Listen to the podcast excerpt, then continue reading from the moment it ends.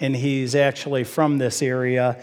He graduated from Oregon State with a marketing degree, and he told me he apologizes he can't be here today. He's in Japan with his wife on his way to Thailand, where I'm going to meet him in a few days. But he told me to make sure you guys know that he's a Beaver believer. Um, when I was negotiating with Ian, he was a pastor at a Jesus church. It used to be called Solid Rock in Portland, a big church. And uh, one of the things he told me was at the end is, you know, if I come to work with you guys, you just got to promise me you'll never hire any of the ducks graduates. So we don't have any ducks working for us yet. I want to take a few minutes and just tell you kind of the short story of Remember Nhu and how it started. In 2003, my wife and I lived in Akron, Ohio, where we owned a couple of businesses we were kind of living the American dream. Um, we were able to give about a third of our money away and bank a third and live on a third. And so we really had a pretty easy life at the time. But also during that time, I was halfway through a seminary degree at Trinity Evangelical Divinity School in Deerfield, Illinois. And I was asking God what He wanted me to do with my life my thought was that I might be an administrative pastor for kind of a church that was maybe three to 700 people and just do it as a volunteer. I was only working about 25 hours a week in my business and just kind of managing the contracts and stuff that we had to deal with. So I want to start in January of 2003. I was on vacation with the guy that led me to Christ. I became a Christian just a month before I turned 30. So most of you are way ahead of me, I see. Um, I wasn't even a Christian at your age. But the guy that led me to Christian was a great Bible teacher, and we were good friends. And so we were on vacation. I had uh, became a Christian about 12 years earlier. And he started talking to me about Galatians 2:20 and that mystery of how we can exchange our life for the life of Christ. Literally, Jesus Christ can live through us. Some of you may have read the passage when Jesus says, You'll do greater things than I. And I know when I read that passage, I would always think, Yeah, I don't know why I don't understand it, but that's probably a mistake or something. I knew God's word was perfect, but I knew that I was not going to do more things than Christ. But part of that mystery is that if we let Christ live through us, then each of us can do things that Christ will do. He'll do them through us. So I really became infatuated with that idea. I started praying every day, multiple times each day, begging God to crucify every speck of Carl Ralston and have him live through me. I remember praying sometimes, God, I'd just be happy to sign a contract that every speck of me will disappear forever and that you would just live through me. But it was an interesting thing because the more I prayed that, the more silent God seemed to be in my life. I don't know if any of you have ever heard of the dark night of the soul or if you've lived through this. I'm sure some of you have. But it's a time in your life where you feel like God's not there. You know He's there, but it seems like he's silent. And you feel like you're in this black room where you can't even see your hand in front of your face. And there's just no evidence that you can tangibly feel or see of God being there with you. And Mother Teresa talks about this and uh, several other people. Well, I went through that for, I'm going to fast forward 11 months and just that feeling of feeling like God wasn't there. Again, fast forward a little bit to November of 03, 11 months later, I got to go to Chiang Mai, Thailand, and they flew missionaries in from all over Asia, from India to Korea to China. They all came in. There were 115 pastors there and five lay leaders. I was one of the lay leaders who got to attend the conference when some of the pastors couldn't get passports or had health issues. And they came in and put on hour and 45 minute seminars telling us what God was doing in each of their countries. And it was the last guy that was speaking was a missionary from Cambodia. And he started talking about Chup Lee, who you see here when she was 16 years old, and the fact that her family sold her to a brothel to be a sex slave. And I don't know if you think back to 2003, you probably weren't aware that they were locking children in the room or in rooms as sex slaves at the time. I had never heard anything about that. I had no idea that that existed at all. But he talked about how that was happening to up to a million children a year. But then he showed this picture of Nhu with three other girls here, and she's the tallest of the girls you see. And he said, We have success stories too. This is Nhu. She is a Vietnamese refugee living in Cambodia. She started attending the Vietnamese school that they had there because they don't let them go to Cambodian schools. And she started attending the church. She became a Christian at seven, got baptized, started sharing her faith, growing as a Christian. And God did something supernaturally for me that day because I could just see Christ shining through her. I was an only child, and I had never really related to someone else as my brother or sister in Christ in the same way. But I thought, this is so cool. I live in Akron, Ohio, and 12 time zones away, she lives, and we're siblings in Christ. And as I was sitting there thinking about that, the missionary said, but her grandmother doesn't like the fact that she's a Christian. Grandmother is an animist and worships idols. And so when Nhu goes to church, she doesn't feed her. Sometimes she beats her for her faith. And then he said that when he was back in the States, Nhu's grandmother carried out a threat and sold her to a brothel when she was just 14 years old. And the moment he said that, God broke those 11 months of silence in my life and just quietly impressed upon my heart, not audibly, but just impressed upon my heart, remember Nhu. And I broke down crying, overwhelmed and I think actually I was in shock with the idea that here's my sister in Christ, maybe being raped 15 times today, and I'm sitting in this air conditioned hotel and can't do anything about it. And as only God can do, I went up to the missionary afterwards and I said, You know, could you find her? Uh, Nhu wasn't there, he just had the picture of her. And he said, Yeah, I think so. And I said, Could she be bought out of the brothel? He said, Yeah, but you'd have to pay her room and a board, and you would have to pay the money that her grandmother was paid by the pimp. And that's how they trap them. They build up this big debt and tell them, if you leave, we'll kill your family. And they will. And I gave him my business card because he had to leave. And I said, Look, if you can find her, please do it. I'll write a check for up to $20,000, get her out. If you need something else from me, my cell phone's here. I'll answer it 24 hours a day. Just call me. And he left. He flew out, uh, had to fly back to Cambodia. And again, as I said, only God can do these things.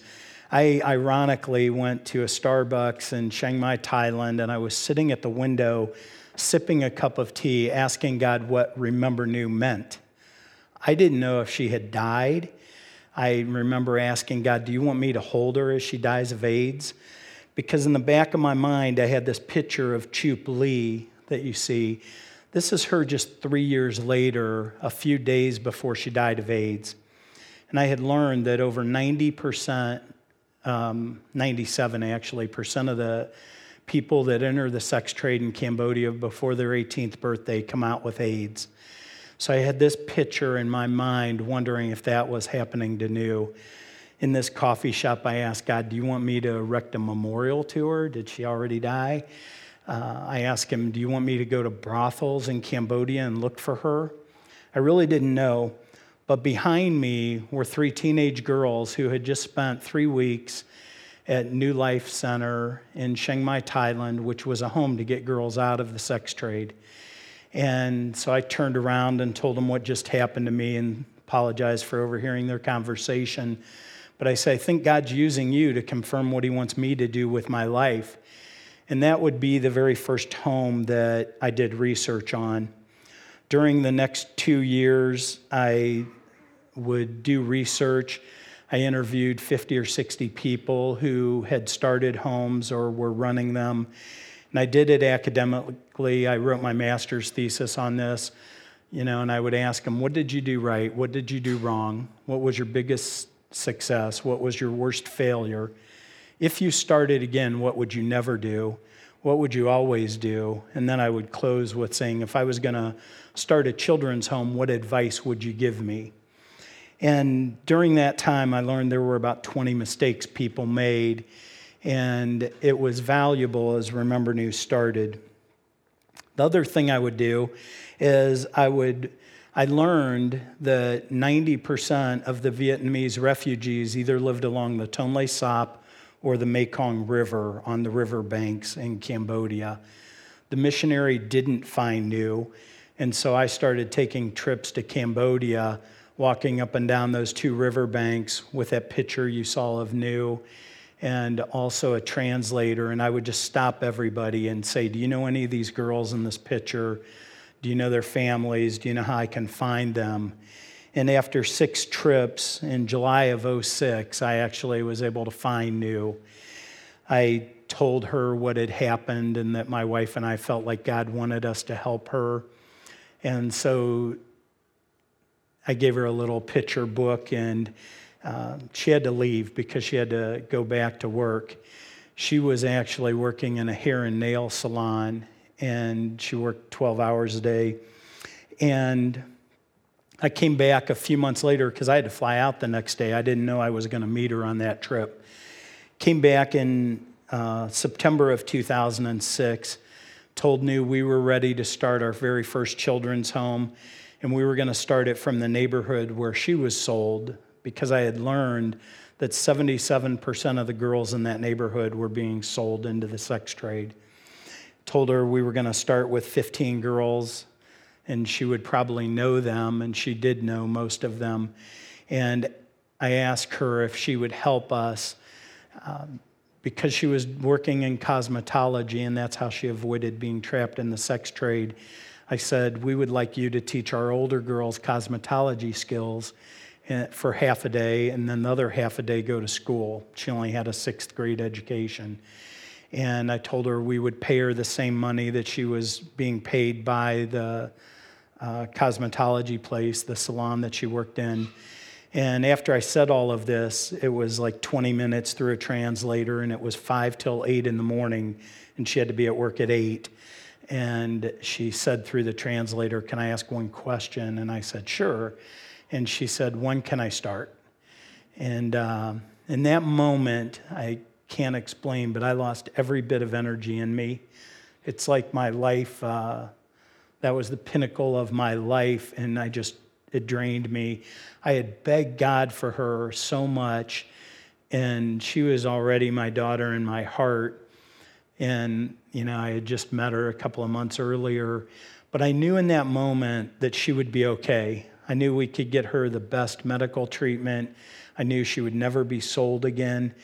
And it's also like God called me to two things the million children a year that this was happening to, 114 every hour, and the one the individual Nhu. And I knew in that moment God was pleased that I had found her and that we were going to be able to rescue her. I want to take a few minutes and uh, let you hear Nhu's testimony. It's a video that's about six minutes long, and uh, you can hear in her words what happened to her. I would like to share my story. I remember I was seven years old. Near my house was Vietnamese church because the school were in church, I have to ask my grandmother if I could go there. She allowed me to go. My teacher helped me to study Bible every day, and then I believed in Jesus and became a Christian.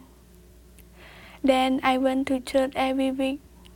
I would clean the church each week before it started.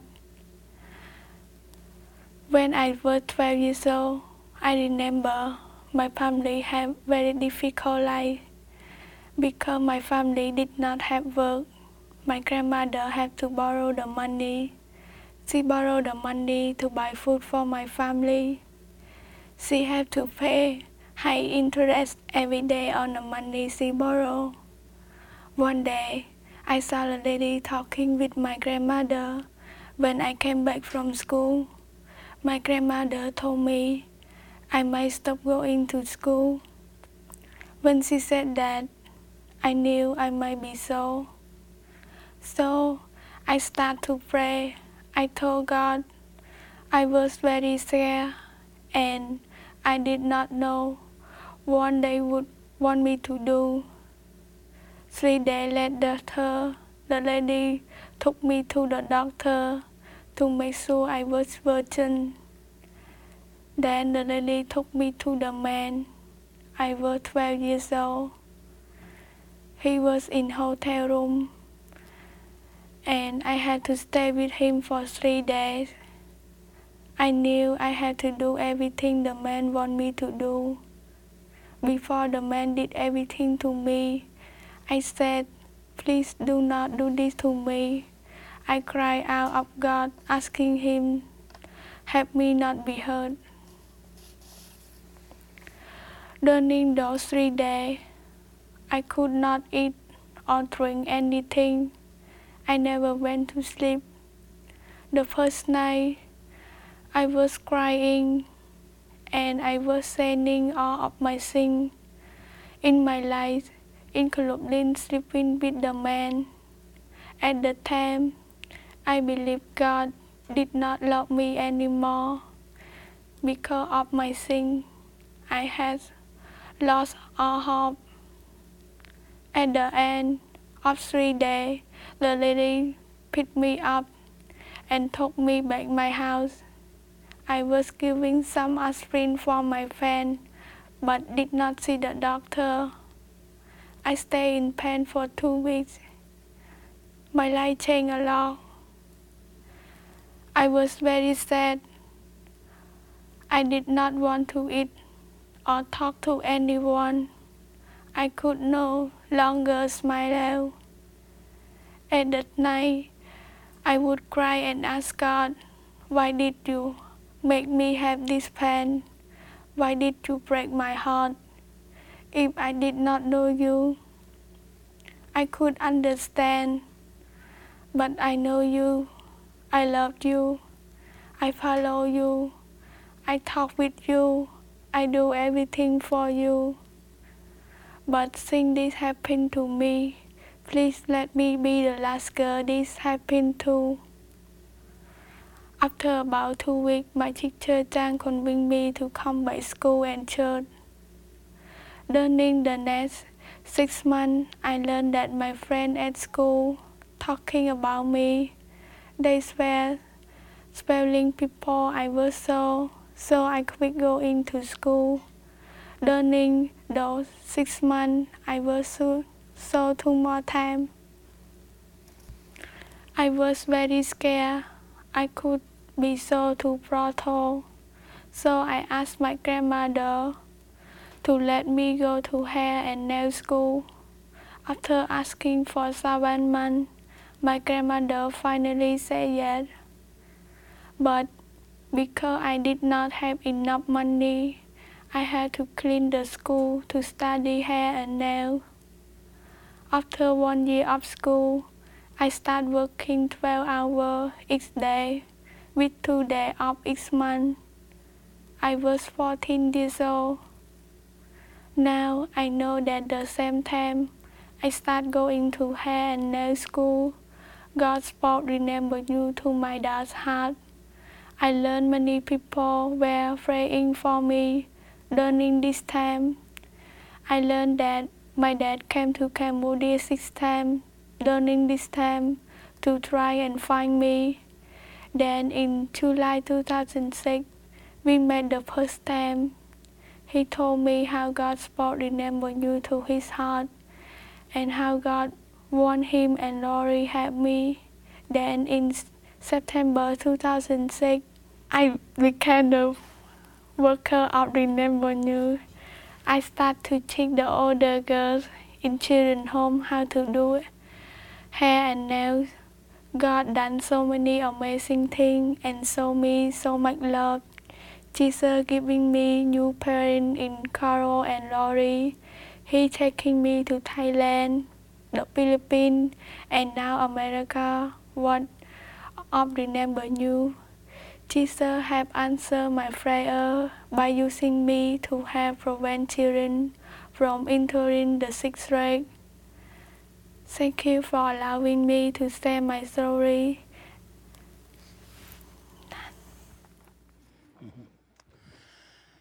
Nhu is an amazing young lady.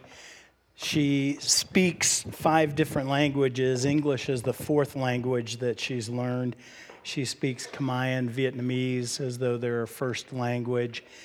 And um, the other thing that I don't know if you caught in the video, but in the worst moment of her life, that first night she was sold, she was laying there, not able to sleep, crying and wasn't thinking of revenge. She was asking God, please use her to prevent this from helping other or from this happening to other children. And I know that's just not what I would have thought of. Many times people wonder what happened to Nhu's grandmother. She actually sold both of her own daughters into the sex trade and Nhu, her granddaughter, into the trade, so three children. But ironically, Nhu kept loving her grandmother. And after I had met her and knew her for a couple of years, I found out that she had become a Christian. And when I saw her the next time, I said, That is amazing. How did you come to accept Christ as your Lord and Savior? And she said that there are two reasons she became a Christian. One reason was that her idols never did one thing for her. She saw Nhu's God doing things for her and helping her in her life, but her idols never did anything. She said the second reason that she became a Christian, and these were her words, is that she knew that the love that Nhu had for her was from the living God. And so Nhu literally loved her grandmother into the kingdom of heaven after she sold her into the sex trade. Pretty amazing. Uh, they estimate that at that time, this had happened to 30 million children around the world. And I believe Nhu's heart is why God said to me, Remember Nhu. He could have used any of those other names. But I think it's her heart of love that um, God chose Nhu to be the spokesperson for Remember Nhu and to use her to keep children out of the sex trade.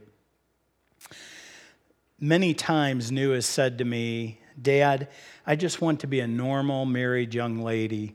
In their culture, if you're not married by the time you're 18, there's something wrong with you, their culture would tell you. So here you see a picture of Nhu on May 8th of 2016. I had the great pleasure to give her away to be married to Gabriel. He actually grew up here in Oregon, and um, He's a great young man that loves Christ and loves Nhu. He is infatuated with her in a good way and thinks more highly of her than he does himself. And Nhu's story is a great example of Christ's redemption and grace and how he can turn the worst circumstances that we could possibly imagine into good things. And she would be the first one to tell you that. Since we opened our first home in 2007 in January, as I told you, I had learned that there were 20 mistakes people made when opening children's homes, and everybody I interviewed had made between 10 and 15 of those same mistakes. One of the things I learned was it takes an average of 12 years to buy land, build a building, and have 30 children running in a children's home successfully. But because of God's grace and me knowing that I needed to finish my degree first, doing the research, looking for Nhu. Remember, Nhu hasn't made any of those mistakes. So, in just a 10 year period now, Remember Nhu has 79 children's homes in 15 different countries around the world. We now have homes in Gambia, Guinea Bissau, Kenya, Uganda, Tanzania, then coming across, we're in India, Myanmar, Thailand, Laos, Cambodia, the Philippines, Bolivia. And we just started opening homes in they're not going to be uh, children's homes, they're going to be foster care because they won't let us open homes in Albania, Moldova, Romania. We have over 1,600 children in our full time care, and we've helped prevent over 1,800 children from entering the sex trade. Our goal is ending child sex slavery through prevention. And one of the neat things we've found is the way we find our children is if we hear that a child is sold from a particular village in the sex trade, we'll go to that village, talk to their village chief, tell them that we have homes for impoverished children. We don't tell them what we do. If we did, we would not make it out of the village. Um, but we tell them we have homes for impoverished children, and if he'll let us interview some of their children, that we may be able to help them. And so we'll go on a Saturday and interview maybe a dozen children. We have about a 10 page application, and we ask them what's your grade point average? What do you want to do when you get out of school? Tell us about your family. Do you have any family members who are deceased or have health issues? Do you have any alcoholics? We ask them all these questions, but in reality, it's all smokescreen we only care about eight of the questions, and those are the ones that determine if they're at risk of the sex trade. When we finish our interviews, we tell the village chief we'll call him back in two weeks and we'll let him know if we can help any of the children. Call back in two weeks, and we might tell him we can help Sally and we can help Fred. And the village chief will just be a little bit puzzled because neither of them are like the best student or the best athlete or neither of them or the worst student or the worst athlete. And so they can't figure out what we're doing. And the reason we do that is when we do those interviews, we don't know who the sex broker is for that village. But there's someone from that village that works with brothels in the city that are recruiting children or their families to sell them into the sex trade. And if they figured out that we were combating that, uh, it's mafia driven a lot of times. Literally, we wouldn't make it out of the village. So, what we have found out that's so cool is that once we go in a village, they no longer sell their children. We found out that they, these people are not monsters. When you give them an alternative, they take it. We've offered over 1,800 scholarships and probably been turned down less than 10 times. These people love their children like we love our children. They just see no other option. And it has to do with their culture and uh, a bit too much time to go into right now. But it is one of the neat things of Remember Nhu is that we're ending child sex slavery one village at a time around the world. Our strategy is to match a church in America with a children's home abroad. And when we do that, a relationship is built and what that looks like is people inside the church sponsoring our children. And you can do that in three different ways. You can be a parent sponsor where you give $60 a month to provide for the needs of the child. You can be, we're actually changing this. Ian came up with the idea instead of grandparent, it's going to be a, called a cousin sponsorship, which will be $40 a month. Or you can do a sibling sponsorship, which is $20 a month. And in that way, it builds a family for our children and also gives people an opportunity. Here in America, not many of us aren't able to afford at least $20 a month to help save a child. Um, but for those that are in different positions in life, it allows them to be like a parent sponsor and be able to be more involved as well. Then we also have what's called an armor bearer. And one of the things that we do is we use indigenous workers for all of our children's homes. So from Thailand, they're from Thailand, all the helpers and house parents. But the one negative of that is, as an example, Thailand, there's only about five down to one half of 1% Christian influence in Thailand, depending on who you talk to and how you count. So there's not a lot of spiritual maturity in the countries that we're in.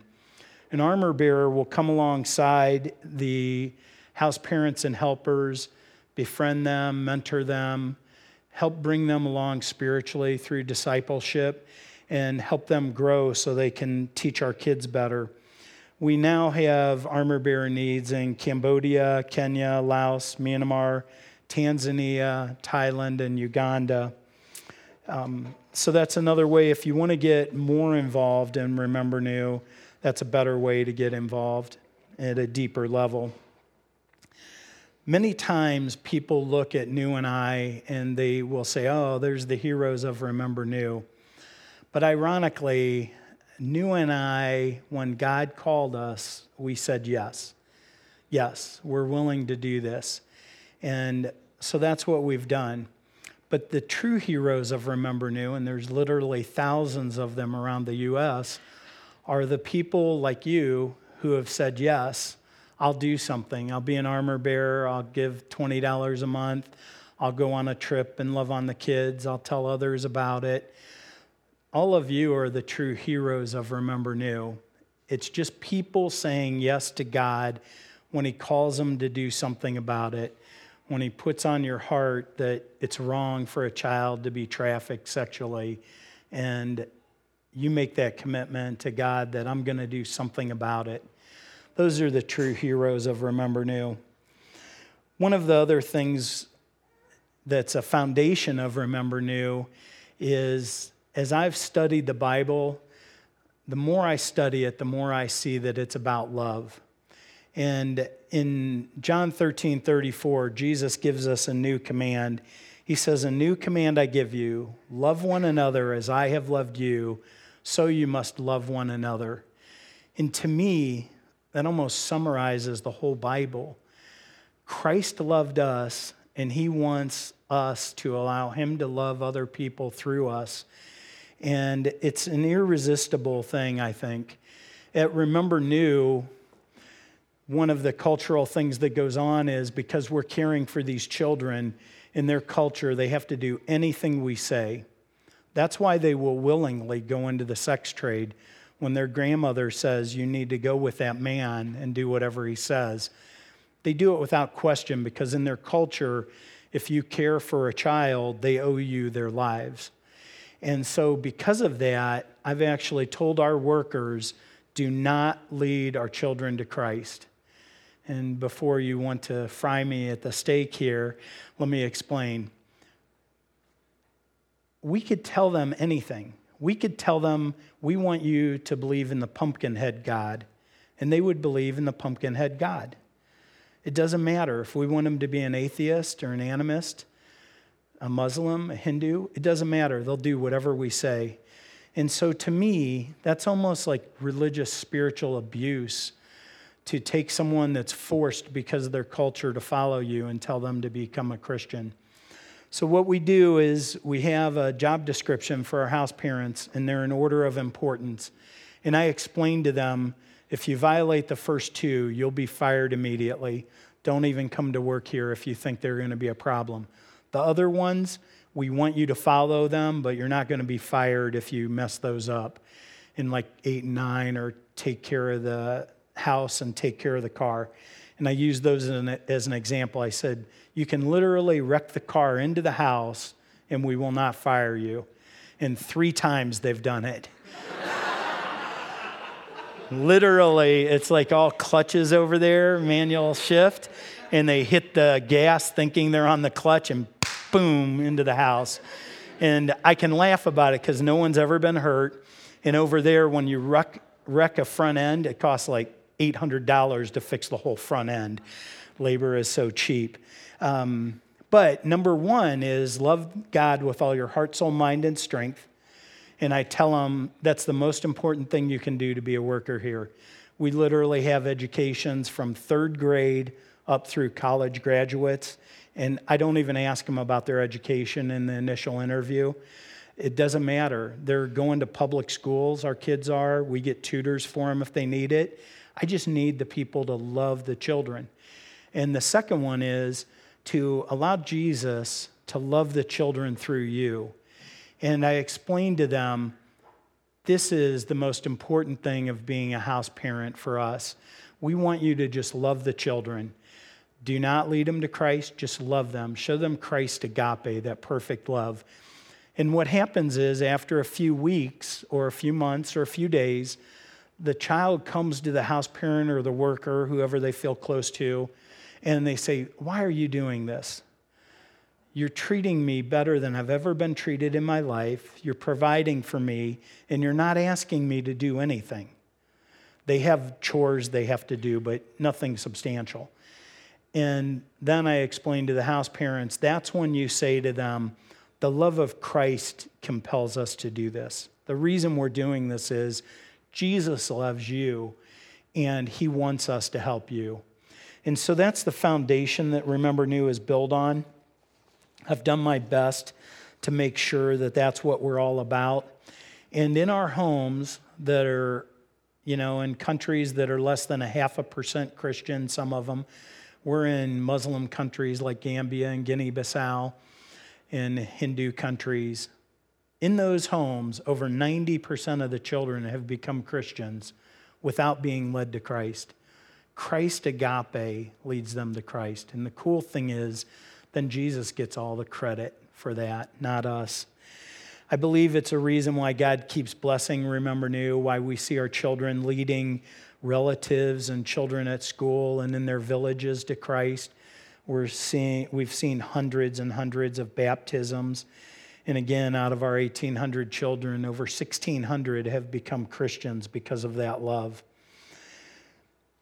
One of the things that we need desperately is we need people to say yes to God and come alongside us and become the true heroes of Remember Nhu. Today, the elders and pastors of the church have said that they're interested in you guys partnering with us to help ending child sex slavery through prevention. In the back, my wife and I will be at a table. We have a thumb drive for you, each of you, that has Nhu's testimony on it and some Remember Nhu videos. It also has a cool PowerPoint. A family in Ohio, God put it on their heart to build a whole children's home. And so in this PowerPoint, you see the ground, and then each step, it takes you through the construction of the house. So in about two minutes, you can see this house go up. And we also have a brochure in back that tells you a little bit about Remember Nhu if you want to learn more. And there's a sign up sheet that if you want to sponsor a child or become, get information on being an armor bearer, they're in the back as well. And in closing, I just want to give all of the praise and honor and glory and credit to our Lord Jesus Christ, who's the ultimate hero of Remember Nhu. Thank you.